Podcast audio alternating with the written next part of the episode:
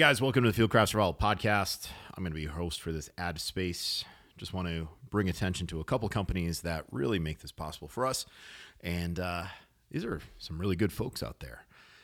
First company I want to bring some attention to is Black Rifle Coffee. If you have been living under a rock, you might not know that Black Rifle Coffee is a veteran owned coffee company. They're located over in Salt Lake City, but there are stores opening up all over the United States now and the coffee is available online and all over the place. Uh, you really want to go take a look at some of the stuff that they offer. I'm a big fan of their instant coffee packets for travel. You know, when the airline comes around and they're like, hey, you know, do you want something to drink? I usually will just say, give me hot water. Uh, and I'll use the Black Rifle coffee packets just because it's so damn strong. Uh, I would rather do that than use some of their other kind of anemic coffee. So I, I'm a big fan of Black Rifle coffee, instant coffee packs. Uh, other stuff that they have that you might want to pay attention to.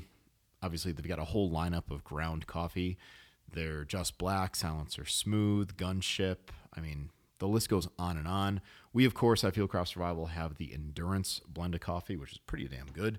And if you come to any of our training events, you're more than likely going to find it brewing uh, over the campfire. That is, if you come to our survival training events. I don't know if these jokers are doing at the the gun stuff.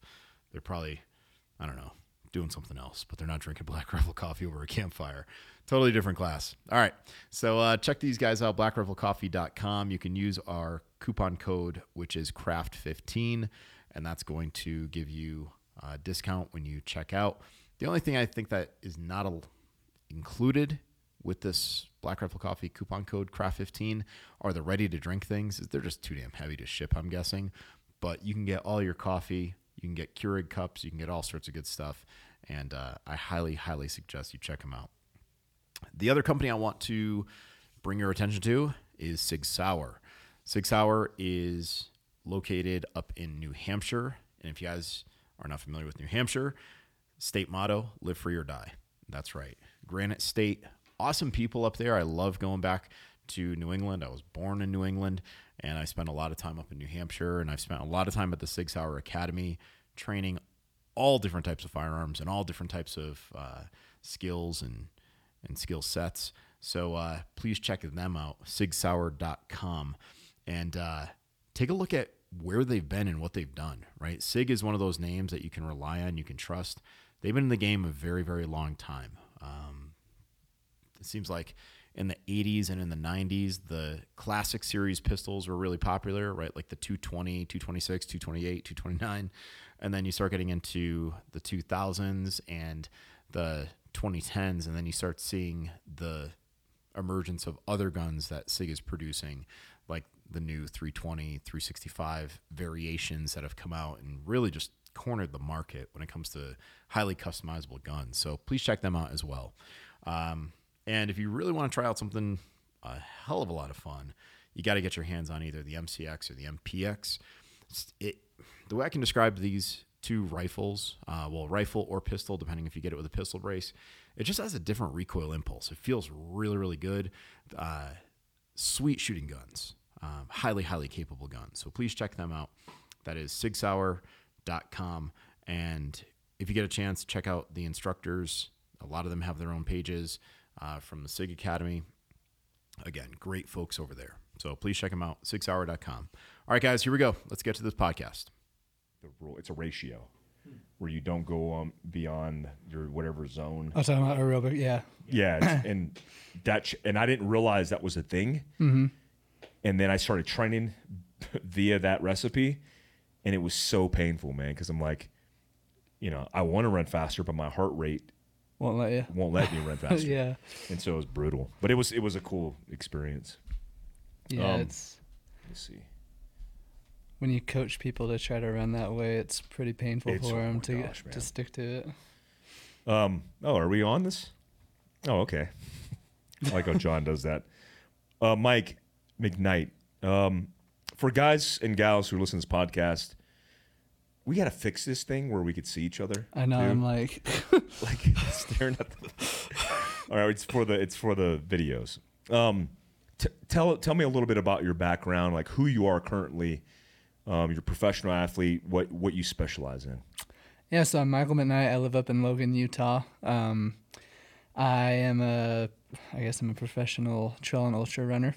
And then I recently, I up till this year, I've had a nine to five my whole life, but I just quit that this year, and I've been a full time coach since about April. Um, coach about 50 athletes right now um, who are all either just getting into running or trying to do their first 200 mile race. Wow. Um, got a wife and two kids, and um, yeah, my life is just really revolved around running right now. So you, when you say you coach 50 people, do you do that through a mechanism? Like, is it through a Patreon, through a, a coaching process? Like, how do you actually coach people to run? So um, it's mostly online. Yeah. Um, I think I coach maybe three people that live here in Utah, but yeah, the rest are throughout the whole world. And basically, I just create like weekly training plans for them. Like we go through their goal races for the year, and we do build-ups for those races, recovery periods from those races, and um, basically just creating the plan, having bi-weekly phone calls, weekly emails. They can text me as much as they want. It's just a process of coaching them mostly for their first big race um, and then a lot of people, it's just helping them stay consistent for their life, basically. Yeah. The uh, podcast I did, if you guys, as a point of reference, want to see it, I did it with Ben Light, and uh, who's also an endurance athlete here in Heber City. But you guys have partnered on this up and coming challenge, which is both of you running um, at the same time for charity tell me about that event. What is that? What is that you guys are doing?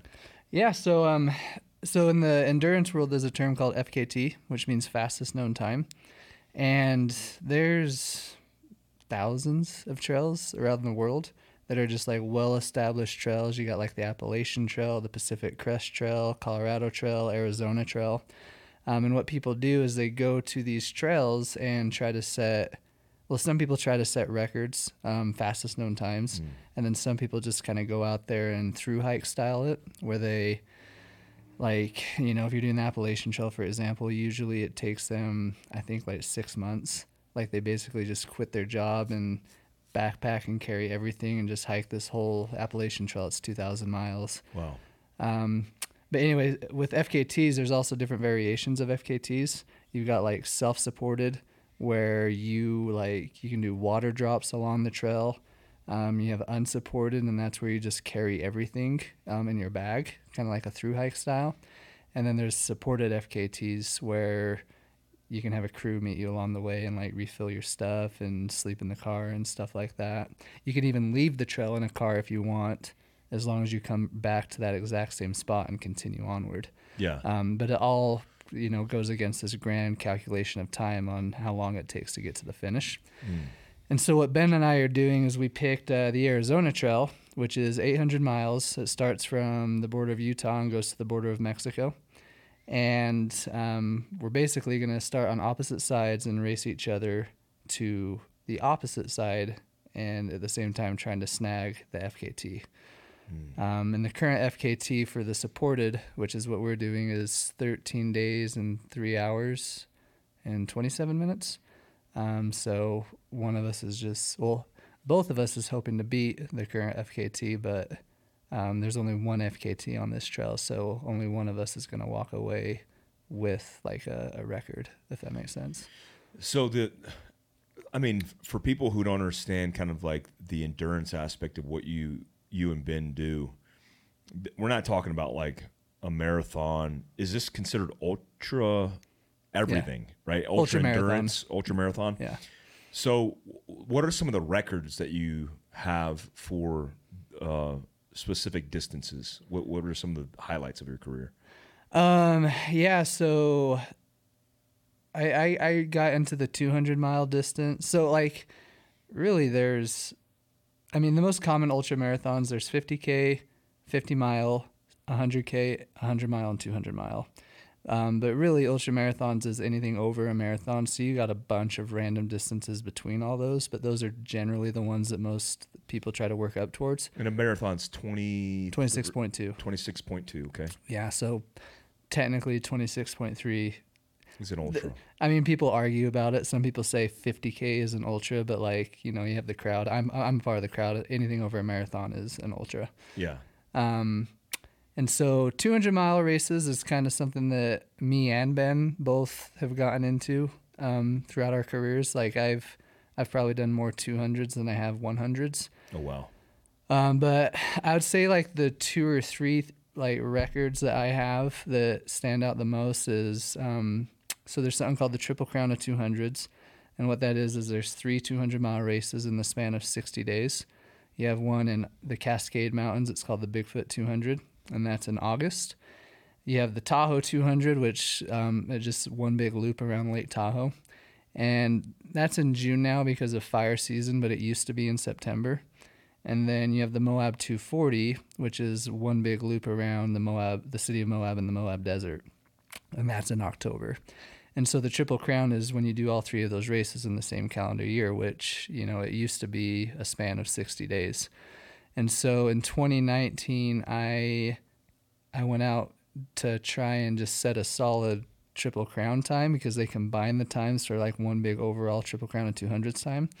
But in the process, um, I just I happened to win all three of the individual races too, and so that's like I guess you could call that a record in some In sense. culmination, you also beat the record, the Yeah. existing record, huh? Yeah, I beat the existing record, which was my own record, um, by about 45 hours that year. Wow. It was Wow. a significant improvement for me.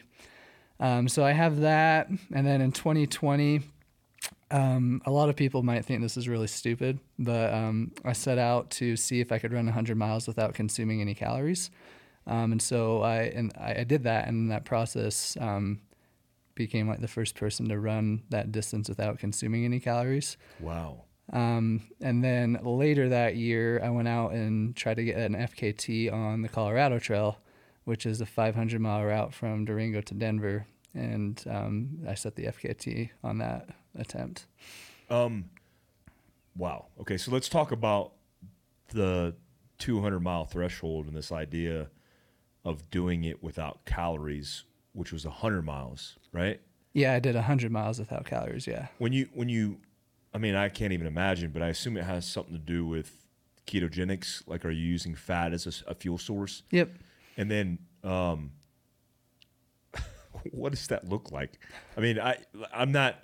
The I think that one of the specialties that you guys have isn't your Instagram. What's your Instagram handle called? The low carb runner. The low carb runner. Yeah. What's the benefit of that? I've talked a little bit about um, this with Ben. What's the benefit with that over calorie consumption and leveraging carbohydrates as a fuel source? Is what's the advantage and disadvantage? So, um, this is a complicated topic. Yeah. um, so, I did the zero calorie 100 just to see if it was possible. There's no advantage to running 100 miles without consuming calories. Like, you're definitely at a disadvantage. I just wanted to see if it was possible. Um, and what I do and what Ben does is we're trying to train our bodies to be efficient at burning glycogen and fat. Um, just the way our bodies are, our bodies burn glycogen or carbohydrate much easier than fat. And so, based off of the standard American diet, it's a very carb heavy diet. And so, because of that, most Americans are hardly ever tapping into their fat storage. And so, what me and Ben do is we eat, and no, my Instagram name is the low carb runner. It's not the keto runner. Yeah. Yeah. the no carb. Um, The no carb runner, yeah, yeah. So like in a in a general in any given day, like if I'm doing a high training day, I'll probably get about 150 grams of carbs, which is not keto, but it's still more than half like less of the amount of what a standard American diet is. Mm-hmm. And so we're just we're staying generally low carb, so we're like kind of hovering above that imaginary line of ketosis. Mm-hmm. And then before a race, we'll go strict keto. So then we can kind of dip back below that line of, of ketosis and get our body used to burning fat like 100% of the time.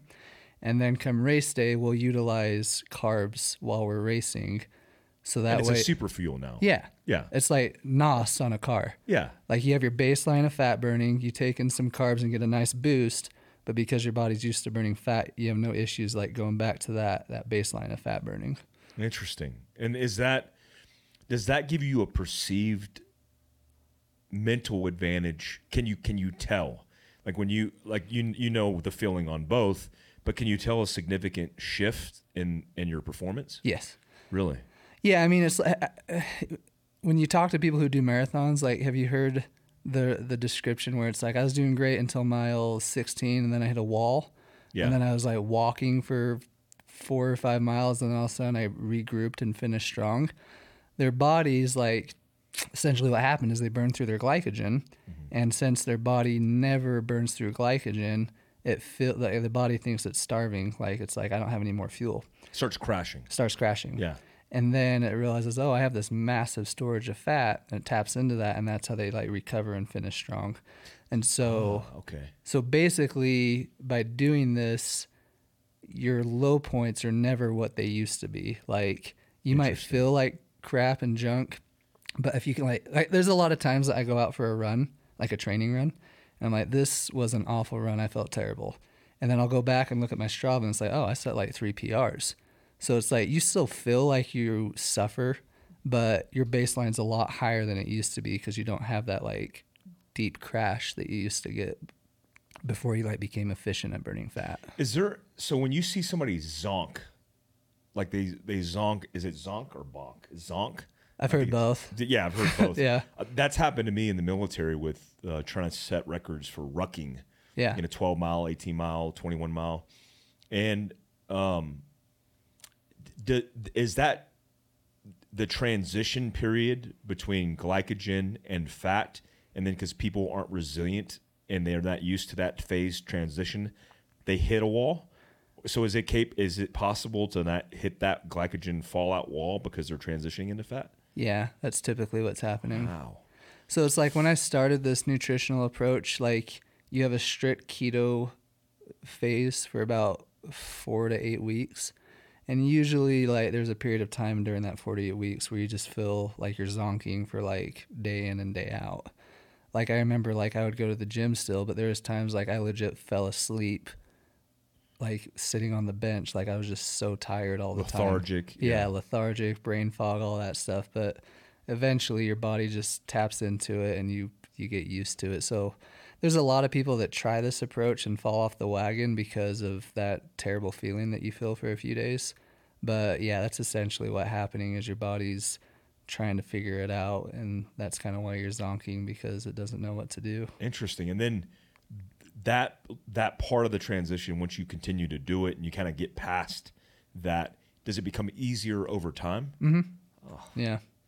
Man, I because I I did keto for a bit, and I started measuring blood sugar, and then started realizing, uh, you know, I don't know if this is part of. I, I hear this. I've read it in forums and I read it uh, amongst people that Asian Americans are very Asians. Period are very good at not getting into ketosis. Like, I mean, it, like it took takes me forever. Like I thought I was going. I'm like, oh, I'm in ketosis. My breath stinks a little bit. I feel like I'm starving. That might be ketosis, but my blood sugar was telling me like, no, you're not even close. And I had strings of like two, three weeks where I was like, dude, when is this going to happen? And then once I had to go to the hospital because I was hypoglycemic, and Oh. and I I had like heart palpitations. I was like, oh, this isn't right. And I, you know, it was obviously an imbalance of electrolytes and certain things I wasn't doing right. But I, I, I was like, oh, maybe it's not possible for me to do that. And then people were telling me like, you just need to get past that, you know, the keto flu, Yep. all of those issues, and once you get over that hump, you'll be good. And Yeah. Then, and then it will be a lot easier because your body's like, oh, now I know what's happening, and it's more adaptive. Yeah. And yeah, I think you nailed two things with that. Like the people that struggle the most with adapting, like, cause like carbohydrate, or sorry, water holds on to carbohydrate. Yeah. And so when you go low carb, you dump a lot more water. Hmm. And with that, you're dumping more electrolytes. So if you're not supplementing electrolytes, the keto flu phase lasts a lot longer. Yeah. And then um, also like the people that I coach. So like I said, I'm coaching about 50 people, and I'd only say 10 or 12 of them are doing like a low carb approach Yeah. and um, I usually tell them all the time, like, don't test your ketones because it's something that you can become pretty obsessive over. Mm. And I feel like the ketone levels don't like tell the whole truth. Like, like I'm sure if I was to measure my ketones, uh, well, and again, a keto diet and a low carb diet, they're different. So if your goal is ketosis, then yeah, you're obviously trying to be in ketosis a lot more than like what I'm trying to do. But um, if you over obsess about those ketone levels, because like anything can throw you out of ketosis. Oh, it's like, crazy. A cup of Yeah. coffee. Yeah, drive exactly. Yeah. So you don't want to over obsess about those numbers and more. Like if you if you can go like I usually tell people like instead of testing your ketones, just go for like a one or two hour run. And if you can do that, like either without feeling the need for calories or doing like half the amount of calories that you usually do, then that's a good sign that your your body's efficient at burning fat. It almost seems like you're adapting your body for this famine phase of what I assume is primal, you know, like we feast and famine. And then when your body starts adapting for the famine, then when you feast, it's the super fuel, Yeah. right? It's the it's the huge opportunity because that's what I noticed about uh, advantageously. I mean, when I grew up in the army, we would do cardio cardio fasted all the time because you wake up at 6.30 you wake up at 5.30 to do physical training at 6 6.30 and you're always fasted because you never eat breakfast prior and, and i remember my, one of my squad leaders in the infantry said uh, um, hey have you ever tried to eat a snickers bar prior to a run and this is in the 90s and i'm like that's dude, I could never do that. and it, it, it just blew my mind. Like that was even like this guy's crazy. He eats a Snickers bar and smokes a cigarette before he runs, and then he beats everybody. And I'm like, what is going on with that?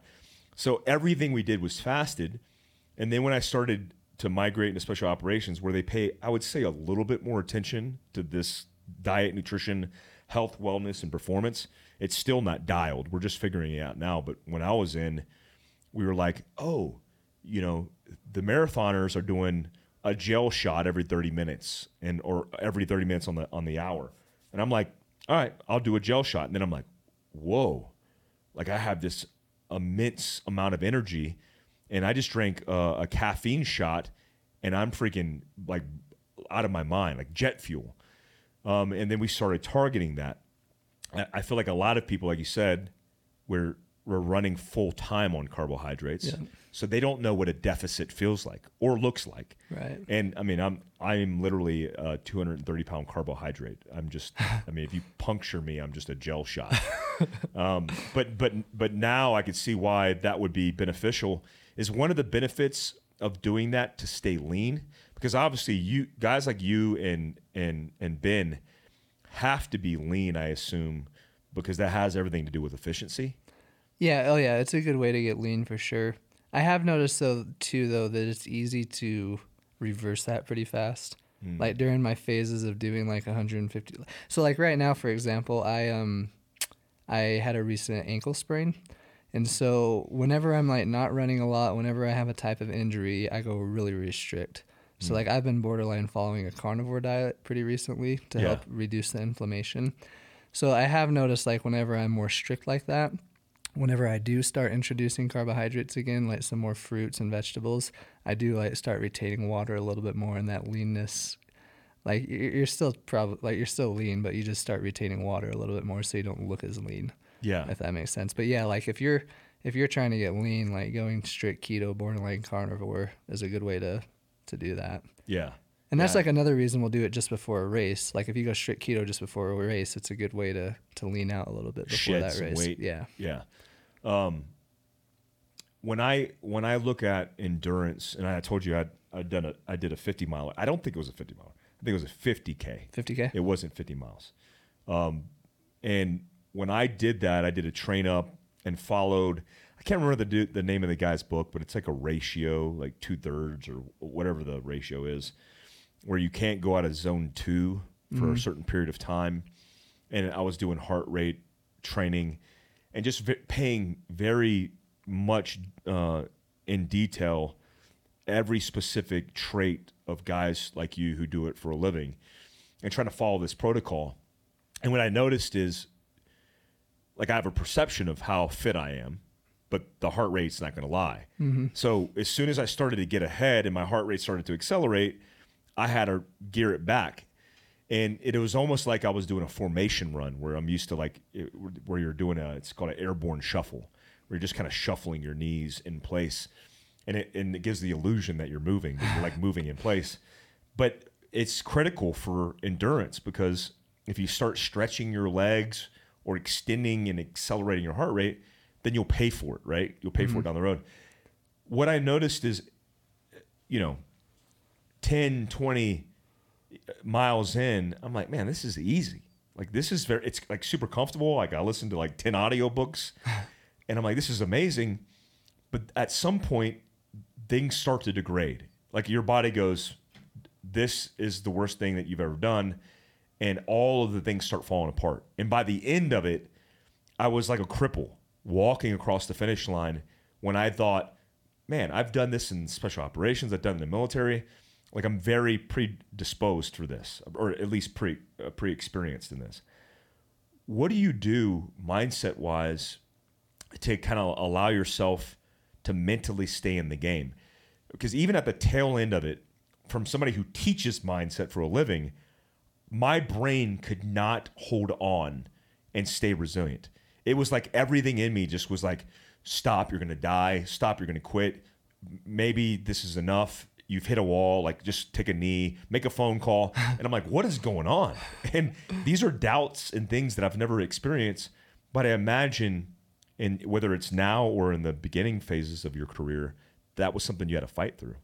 Yeah, I mean, so mindset like training is it's pretty difficult because like so like when I'm coaching people to get ready for their first ultra, like we talk a lot about the mindset side of things cuz you know, you're physically like if you stick to the plan and everything goes right, you're physically ready for that race, but there's there's always going to be a point and I, I'm pretty confident in saying that there's always going to be a point, especially for your first ultra, where you're going to have somewhat of a low spot. Um, and it, like it's on you 100% to figure out what you need to do to get through that and so usually like when i talk to people like we brainstorm and talk about certain things and like i kind of like try to help them figure out what their why is going to be Hmm. but like each individual needs to figure out what their own why is and when those moments hit like you have to start thinking about that why Yeah. so, like for example, for me, um, two things that one thing I've done pretty consistently for a few years that helps me out, but then there's another thing I've been trying recently. Um, the thing I've been trying recently. Uh, have you heard of Alex Hormozi? Um, he he's an entrepreneur. He he has a book called Hundred Million Dollar Offers. Yes, yes, yes, yes. yes. I've heard of that. Yeah. Yeah. So I follow him on Instagram and he's always putting out videos about like business type stuff. But like I've learned that a lot of the stuff he says can correlate to ultras. Interesting. But like one of the videos he put out was um I forget what he called it, but he was talking about how basically like if you're gonna go on a drive and if you like, you know, say you hit every red light, a lot of times that's gonna frustrate you. But like if you leave your house thinking in your mind, like I'm gonna hit seven red lights today. And if you like mentally prepare for that and just normalize it, when you hit those seven red lights, you're not you're not pissed off about it because you expected it. Um, if you only hit two or three red lights, then it's like, oh, today's an amazing day because it's not what I was expecting. It's better. And so I've I've been trying to like translate that to ultras where it's like I used to be like, okay, this is the race where everything's gonna go perfect. And then when it didn't go perfect, I'd get pissed off. I'd have low spots. I'd like start having pity parties and really slow down. But now I'm like just trying to be like, okay, my quads are probably gonna hurt, my hamstrings are probably gonna get tight, my lower back's probably gonna hurt. Like I just start like saying being realistic basically. So that way when it happens, I'm not as pissed off about it because I expected it. Um, so I'm trying that strategy with my mentality. But then the other thing that I do too, um, is about ten years ago I broke my back in a skiing accident Yeah. and I just in the moment when I broke it, I didn't know what physical activity would be like for the rest of my life. Like I was worried I'd be somewhat paralyzed. Um, when I had surgery, the doctor told me I'd be in bed for a while and that like running wouldn't be the same again. Um, so just being in that situation where like I felt like my ability to do physical activity was going to be taken away from me, um, being where I'm at today, where it obviously hasn't been taken away from me, I just like try to remember myself when I hit those low mo. I try to remind myself when I hit those low moments, like I would much rather be suffering here right now in this moment trying to run 200 miles than sitting in my bed because I can't walk. Yeah, yeah. It's like it's almost like all of that's about managing your own expectations that Yeah. you set, and um, a lot of us are, you know, like the whole pity party thing. It's like, man, you, you can remain optimistic because, I mean, your life's really great. The Yeah. opportunity to even run 200 miles and set records and just do something that's so epic is an opportunity for for a lot of people, and that little bit of suffering, like, Yeah. what's the big deal? Yeah, it's like it's an opportunity to suffer if, if you think Yeah. about it.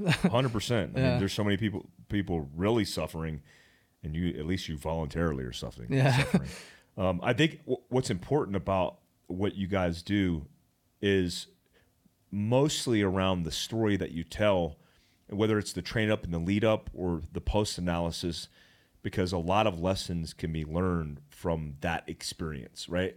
And I think what's cool, what's become more cool of recent, I think it's a recent phenomenon, is normal people are getting into this mm-hmm. who aren't exceptionally gifted as athletes because they're not looking to beat the record. They're looking to complete something as a journey. So, you know, that process starts with a training protocol and then they do the thing. And then what, what I found in, in a lot of people's experiences, even my own in this, they become addicted to it because it's an addiction to the process. And it's like this build up, this lead up, and it keeps their mind focused. And, and in my opinion, it keeps them off the phone um, and just in, in reality, right? And it, and it feels good. For somebody who's listening to this who wants to start this path, what's the start point for somebody who's not? I mean, I'm 200. I'm naturally 230 to 40 pounds, and I'm just not designed for this. But I, there's a protocol for me. What's the start point? I mean, I usually just tell people you just gotta put on the running shoes and get out the door. Like getting Mm. out the door is the hardest part. Um, and then I usually the thing I usually tell people is like consistency is king. So like you don't need to like if you want to run a marathon one day, like just realize that that's what it is. It's one day. And so right now you just need to get out that door and run half a mile. And even if you have to walk a quarter mile of that half mile, that's fine. But just like build this consistent routine where you're like dedicated to getting out for whatever it is, half a mile to a mile a day. Um, still take a recovery day. Yep. But like, you know, for the most part, get out almost every day and do that. And then once that becomes like just a normal way of habit, then take it up to two miles, take it up to three miles. Like the buildup is very unique and individualized. But to start out, like, you know, I believe you just got to put the shoes on and just get out and do 10 minutes a day. Like something that's not overwhelming, but something that's going to stretch you because you're not used to it. Um, and I usually try to remind people too that, like, when I start, like, I, I did track in high school and I came in last at every single race. Um, I I grew up with the mentality that I'm just not gifted, um, like with sports, and so when I started ultra running, like that's what it was for me. Like I wasn't out to set records, I wasn't out to win races. I just wanted to see if I could do these distances, and then just along the way, like it just so happened that records started happening. I started winning races. Like so, like nobody nobody should ever write off their capacity to be able to win and set records. I know that's not everything, but like nobody should ever think that they're at a point where that's never a possi- possibility. Yeah, it's interesting too because you look at the age demographic of ultras, whether it's maybe the older we are, the crazier we get, but a lot of young guys don't fare as well as an older demographic. I mean, some of the records held by some of the best in the world seem to be in their 30s and 40s. There's a there's a guy I know that's he's my coach actually, but he's 52, and you know he just he set a, a record a couple months ago at the Grand Canyon for fastest. I think it was rim- 52 year old? Yeah, he's 52. well, no, no, overall Oh, yeah. though, yeah, he set the fastest. That's insane. I know, That gives me hope. That's so. How old are you? 32. so awesome, man. I I, I love it. It seems like it's a um, something that it's it's possible for anybody to get involved in. And I noticed about when I started even doing this, when you train up for it, it didn't feel like suffering because you have to manage. It, it feels like discipline because you have to constantly manage this zone mm-hmm. that you need to stay in and this threshold you need to stay in. But I noticed because I was beating the pavement, beating the trails again and again and again, because you had to get the reps in, the exposure in, that that's what started conditioning me. And all of a sudden, my heart rate started, my, my variabil- variability and my heart rate started getting better. And I just started getting more efficient. And, and I was thinking, it's like the guys you look at on the treadmill in a, a fat burning zone, and you're like, they're not doing anything. But for this, as the lead up incrementally shifts and changes and evolves, you're working up to a 200 miler or a 100 miler or an ultra marathon. Yeah. And it's crazy how it works.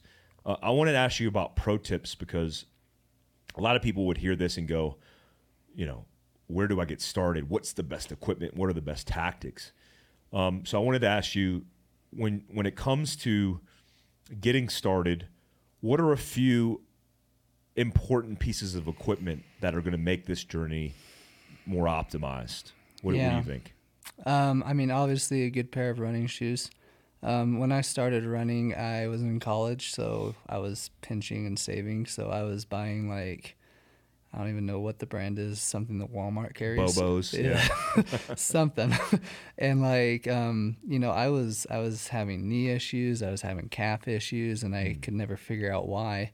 Um, and then I was fortunate enough to meet somebody that was an ultra runner, and he was like, "Well, like your shoes kind of suck." And so I finally, at the time, I invested in some Asics. Um, you know, it was like two or three times the price of what I was paying for a pair of shoes at Walmart. But you know, as soon as I like got a good pair of shoes, like essentially all of the pains I was feeling went away. Wow. what's your shoe? What's your go-to shoes now? I'm in Salomons. Yeah. Do you use like the trail version of their shoes for for an ultra, or do you Mm-hmm. like and and how many pairs of shoes do you go through in one ultra? Um, so yes, I use their trail shoes for ultras, but like it depends on the ultra because I just have you heard of Badwater? Yeah, yeah, So I did Badwater this year, which is 100% road, so I had to use road shoes for that. yeah. Um, so yeah, but I, I mostly do trail, so I'm mostly in the trail shoes. Um, but from like, and everybody's different with how many shoes they wear in an ultra. For me, it's more of like my approach is more of like a mental thing. So like I usually switch my shoes up every 40 to 60 miles. Um, so I usually go through four or so pairs of shoes in a 200. Wow. Um, and for me, like, you know, I could, I, I don't have to do it that much, but for me, it's just a way to, um, to mentally reset and to make sure all the system, like everything in my systems is working. So like, it's like, okay, if I just get to this mile 40 mark, like I can sit down for an extra five minutes, take my shoes off, let my feet air out. Um, so it's more of like a mental thing for me and to make sure that I like kind of dial it back and I'm not pushing too hard. Um, but yeah, usually I set it up to about 40 to 60 miles for me to switch my shoes. Do you know the model of shoe that you use? The trail shoe that you use for Salomon? Yeah. Um, so there's about three or four that I use that I like the most. Um, they just came out with one called the Pulsar Trail that I'll use, and I'll probably use the majority. Um, I'll probably use that for the majority of the Arizona Trail. But then the Speedcross, that's one of their more popular shoes, and then the Ultra Glide. Um, those are the three that I I, both typically. of those. They're good shoes. Yeah. Um, all right. What else? What else? Equipment wise? Um, I mean, the shoes is the biggest thing. Um, socks, that's another thing too. Like, don't buy. I mean, some people get away with buying like sock. I keep referencing Walmart. I don't have anything against Walmart, but Yeah. like you know, like I, I use these Injinjis, um, Yeah. and, and it's just little things like that that you need to think about. Like I used Those to are get toe socks. yeah, and I used to get blisters between my toes all the time, but ever since using toe socks, I don't anymore. Oh, so you use a toe sock in Mm-hmm. inside your Salomon, Yes. and you don't get any uh, any blisters. I mean, I'll sometimes get bl- like it depends how wet the race is, but like I never get blisters between my toes anymore, and I used to all the time. Yeah. Um, What's the What's the name of the company? in Gingy, How do you spell that? I N J I N J I. In Injinji. Gingy, yeah, Injinji. It sounds like a It's always hard name. for me to Sounds say like it Korean. Injinji. yeah. So then you use what kind of material are you using for the actual specific sock? Is it like a I don't know like a what it wick is. away type hiking sock or Um, I think it's merino, merino Mm-hmm. wool. and you don't use body glide or anything on your feet like I do, so I use something called squirrel's nut butter. squills not butter. Squirrel. Squirrel. Squirrel's nut butter. Squirrel's nut butter. Yeah. And it's like a lube for your feet. Yeah. Yeah. And it's like an all natural type lube. That changed the game for me when I when I discovered Body Glide, which I thought was a deodorant because it comes in a deodorant Yeah, stick, yeah. and I'm like, why would I ever use deodorant uh, for a run on my feet? And then I used it, and I and I used it for uh, endurance rucks, and I was setting records within our organizations. Like I did an 18 miler in three hours, and with a I think it was a 55 pound ruck, and and my feet had not one blister, but my feet shifted but because of the petroleum or whatever the base is, it moved, but it never gave me the blister. When other dudes with after an 18 miler, their their feet would be hammered. Mm-hmm. Um, and and so are you using it on the heel and between the toes, or were you using it on your foot? Everywhere. Everywhere. Yeah, I'll just lather my whole foot with that stuff. Smart. Okay. And um I mean, I'm not I'm not trying to promote myself as a coach, but like one reason you would hire a coach or at least like do a lot of research on Google is there's a lot of stuff that you just don't even think about that could help you um, run like pain free essentially. Yeah. Or not as basically not not being as much pain as you would have been if you didn't do the research to figure some stuff out. So like for example, um, and I actually just learned this recently, but like, you know, you have like your lubes, like a squirrel's nut butter that you put on to help prevent. But like if you get in a race and your feet are just saturated with water from a lot of water crossings or rain, then at that point, like a lube is not going to be beneficial for you anymore. At that point, you need to switch over to like a, a gold bond, like a powder. Oh, interesting. Yeah, like I, I just interviewed the guy, the founder of Squirrels Nut Butter. Like every month, I do um, like podcast style interviews with professionals for the Oh, people really? I coach. You have your own podcast. Well, I do, but I don't do it anymore. I, I, I just say like I, I interview people as a podcast style, but like I make videos specifically for the people I coach. It's like tips. Oh, cool. So yeah, so we, we were doing like a blister prevention video, and he brought that up in that video, and that that was something I never even thought about, but it makes sense when you think about Yeah. it. Because like if your feet are wet, that lube's just gonna slide right off. Yeah, you're gonna lose all Yeah. the lube on your feet, and then it's just gonna degrade your, Yeah. your foot. So you switch, clean it dry, Clean dry. and then go switch it over to a powder. Yeah. like a gold gold bond or something. Yeah, so like there's so many like little pro tips like that that Yeah, like we couldn't cover in a whole podcast like that, but like you just that's the reason you'd have a coach. that's the reason you have a coach or you just have to like do a lot of research to to make sure you're crossing your T's and dotting your I's for stuff that you wouldn't even think of Yeah. that could be an issue in a race. What what's your? I, I like that watch. I don't know who makes that watch, but that looks badass. Yeah, it's Coros. So that is that your favorite training watch? Yeah. Well, Who makes that watch? Coros, How do you spell that? C O R O S. Coros. And so usually there's three watches I would say that kind of like are saturating the market for runners, and that's Garmin, Suunto, and Coros. Yeah. Um, you know, Garmin's that's the name everybody's heard of. Yeah. Um, and I, I've actually tried all three. In the history of my running, I've worn all three. Um, and I've settled on Cor or not settled, but like I've picked Coros because one, I've had like no issues with it. Coros. I'm writing this down. Writing this It's a good watch. Um, I have some codes if you need one. Sweet. Um, Coros. But the thing I love the most about it is the battery life. Like in the best GPS mode, it's 75 hours. And um, so I usually That's definitely not a Garmin. Like a six X or Definite- five X will Yeah. be gone in a day. exactly. Yeah. Well, and even if you're not using like I've had this thing since April and I've done two races and a lot of big adventures and I've charged it like 6 times Wow. since April. What's the model of that specific one? The Vertix 2. You got to write that down too. But it's like usually a 200 takes me like anywhere from 50 to like the most recent one I did was 65 hours. And so like I don't have to charge my watch at all for these things. Yeah, Like it's that's huge. It's huge. And you could do everything. I assume heart rate, Mm-hmm. all the stuff that's all the diagnostic stuff that's required for running. Yeah, and you well and then you also got like 20 other sport sport modes in there. You got like rowing, pool, um like there's tons of different things you can do with this watch. That's awesome. Um, we were talking about um, doing a resilience rendezvous and having you and Ben coming out to do uh, a speaking engagement. That's uh, November 4th through the 8th um, in a small town near it's small ranch near Evanston, Wyoming. It's actually not small; it's a massive ranch, but small town near Evanston, Wyoming. And one of the points of Resilience Rendezvous is to have a whole bunch of people like you, subject matter experts, like Brian Peters, pro football player who understands he does cold and hot therapy, and whenever we do these engagements, it's about harnessing their experiences to help people build resilience. So, like you said in the coaching aspect, it's like you, all these lessons learned, a lot of people learn them the hard way, know the path, and then are very good at articulating and disseminating the information to make you better. And that's definitely you and Ben.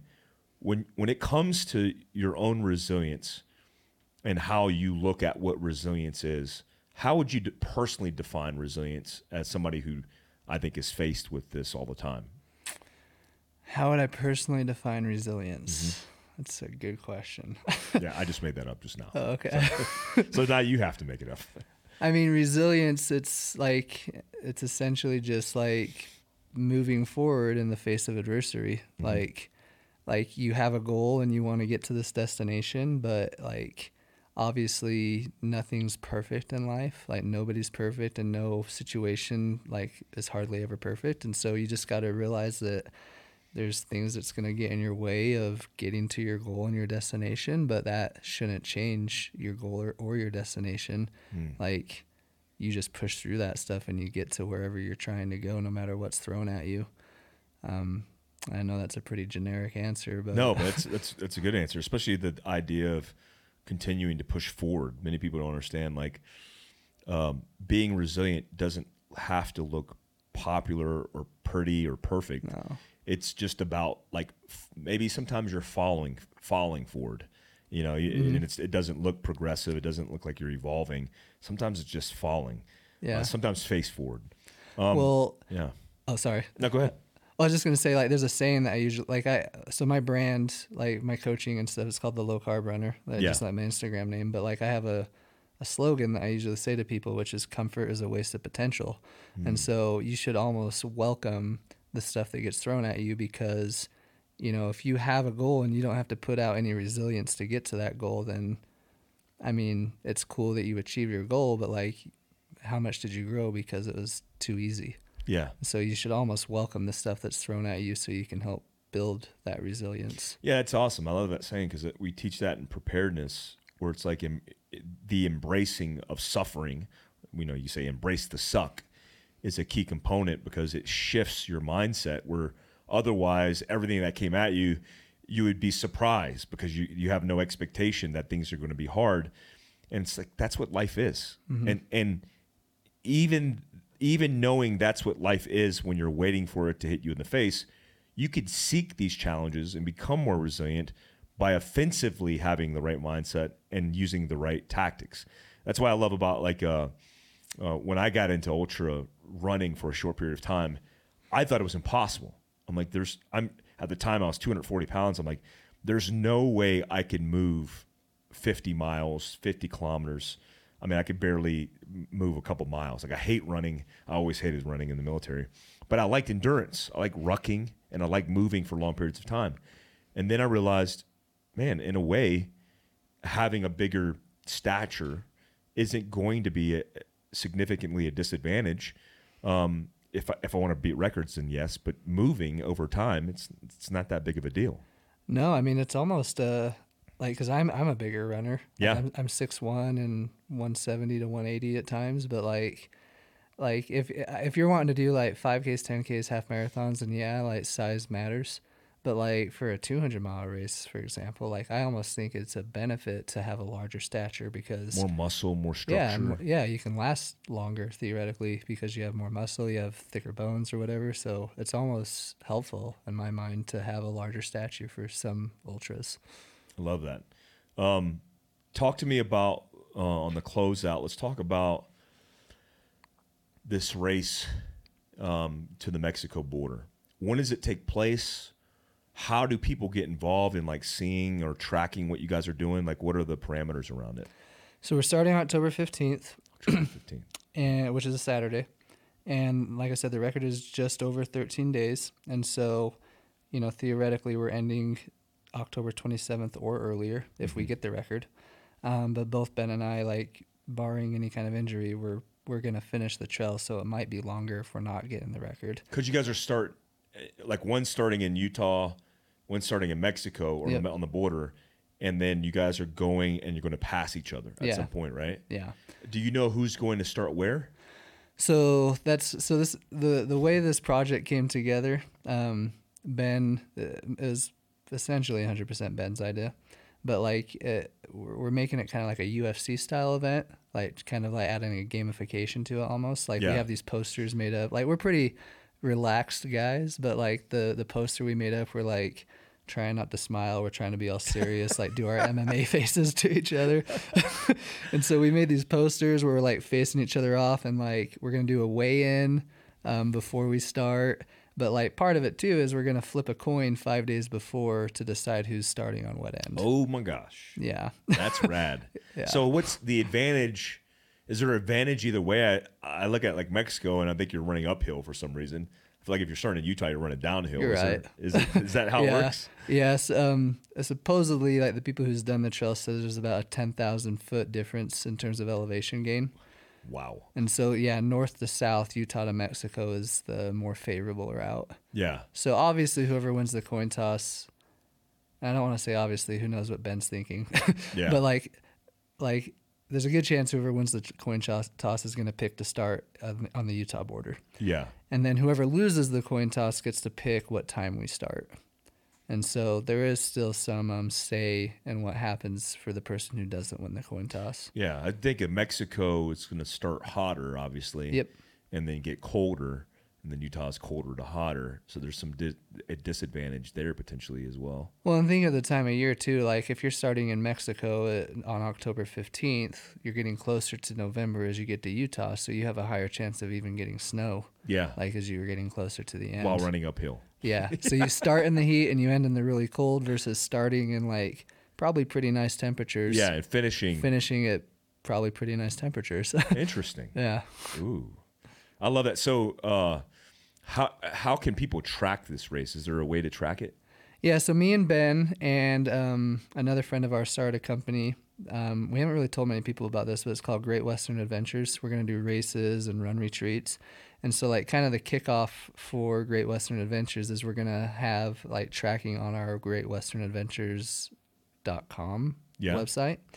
Um, we're going to have, so when you go after FKTs, you have to carry like a Garmin InReach. So you have like 100% tracking of the route to make Mm-hmm. Oh, sure like you're being honest, basically. Yeah, yeah. And so um, we'll both have InReaches on us, and we're gonna have like a homepage built out on our Great Western website where you know it's gonna have our little dots and just show our progression. Uh, I love that. the whole time. I'll be eating uh, Doritos off my belly, watching you guys suffer in the uh, Mexico to Utah or Utah to Mexico. But that's really cool because um, when you go to the website, you'll be able to track your breadcrumbs along the way. yep. Oh, that's really cool. And then I assume on your socials, uh, the social media platforms, you'll have a little bit of, of stuff going on. Yeah, I mean, so we're friends with um, two individuals. One of them holds the current FKT, and the other one, he either has the like self-supported or unsupported FKT currently, or he used to. But um, we've talked to both of them, and they both said like the nice thing about the Arizona Trail is you have service for essentially all of it. Oh, wow. So I'm I'm sure we're gonna be doing a lot of like stories and posts and stuff like that throughout the whole journey. And there's even a, an organization that's called Aravaipa. Um, Yeah. They're pretty popular in the trail running community. They host, like the race you did was probably an Aravaipa race. They have tons of races in Arizona. They have a podcast. They have like a news media, like what's happening in trail and ultra running, like type platform. They're pretty huge, and they've talked about coming out for a lot of it and somehow getting involved. I don't know how much recording they're going to do and stuff, but I know they're going to do some updates. Yeah, we'll do some updates as well on Philcross Survivals page, and it, maybe even if the opportunity affords to do some media around it, that'd be really cool. Uh, it's something that I think is is cool to get involved in because when you see the challenges in real time, kind of inspires you to get off your butt and do something like that. Yeah. uh, which I hope inspires people. That's what we're shooting for. And I do want to put in a quick plug in for like the uh, nonprofits that Yeah. we're so both me and Ben. Ben's really good at doing projects for like nonprofits or you know he and I did a race or a run two years ago for a, a guy who got paralyzed training for a triathlon. Um, we did a like a 300 mile route here in Utah to try to raise money so we could get a like a I think it was a, a wheelchair, like Yeah. a, a racing wheelchair. Yeah. And so for this, we've both picked two nonprofits, one that I'm going to represent, one that Ben's going to represent. Um, Ben's representing one called the Bigger Than the Trail. And what Bigger Than the Trail does is they raise funds to provide, to help provide um, runners with counseling services. Mm.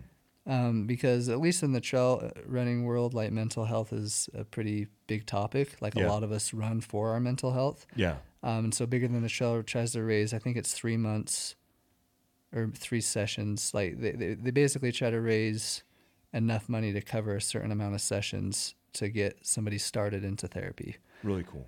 And then the one I'm working with, it's called Rod's Heroes, and they um, they essentially a lot of people probably don't know this, but it's there's an issue in the world where, especially overseas, children with Down syndrome get abandoned just because they have Down syndrome. Yeah.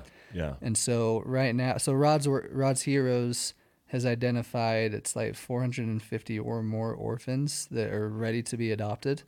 But the problem is, is adoption costs like thirty to forty thousand dollars. Yeah. It's expensive. Yeah. So they they try to raise grants for like to cover half of the adoption for the children. Wow. And so I'm running for them. I've picked a kid. His name is Angelo from Colombia, and I'm uh, my goal is to raise enough money to cover half of an of an uh, half of an adoption for him. Oh, that's really cool. My my nanny is from Colombia. Oh, nice. Um, and she's teaching my kids, but she tells me about all the, you know, impoverished children and issues they deal with politically. But that's that's really awesome. I mean, it's a two nonprofits that I assume, based on the popularity of the media, that's driving the traffic to add benefit to the nonprofits for the entire event. Is that how it works? Yeah, and Ben and I has talked about this a lot. Like we didn't want to compete like with the nonprofits where like one gets a lot more than the other. Yeah. So essentially we have one donation link made Yep. and it's just going to get split 50-50 between the two nonprofits. Where's that donation link? It'll be on the the website where you can track us. Okay. Yeah, we'll include that in all the links for this podcast as well. Um, let's finally talk about uh, how does somebody sign up for your coaching and what does that entail? Yeah, so um I have a website. It's lowcarb-runner.com. Um, I have all my packages there. Um, mostly though, I just usually post on like my Instagram stories when I have openings. Um, and they can reach to me out to me through Instagram. My email address is the lowcarbrunner at gmail.com. But basically, I have three or four tiers. Um, all of them involve like building a plan out, um, but just they all they're all different in terms of like involvement between me and them. Like one of them, it's just I create the plan and you go with it, and we don't talk ever again. That's like the really cheap one.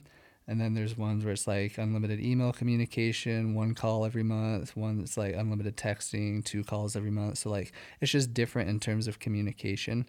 And yeah, they can either email me at my email address, Instagram, or just go to my website and see um, what all the different packages are. Yeah, and we'll host those links as well below. I think my, I mean, I'm not a fan of social media. I just hate it. Me too. But there are profound benefits when leveraging social media in an impactful way. And I think personal, whether it's performance coaching, mental health, counseling, um, so profoundly beneficial. I mean, we do the Patreon thing.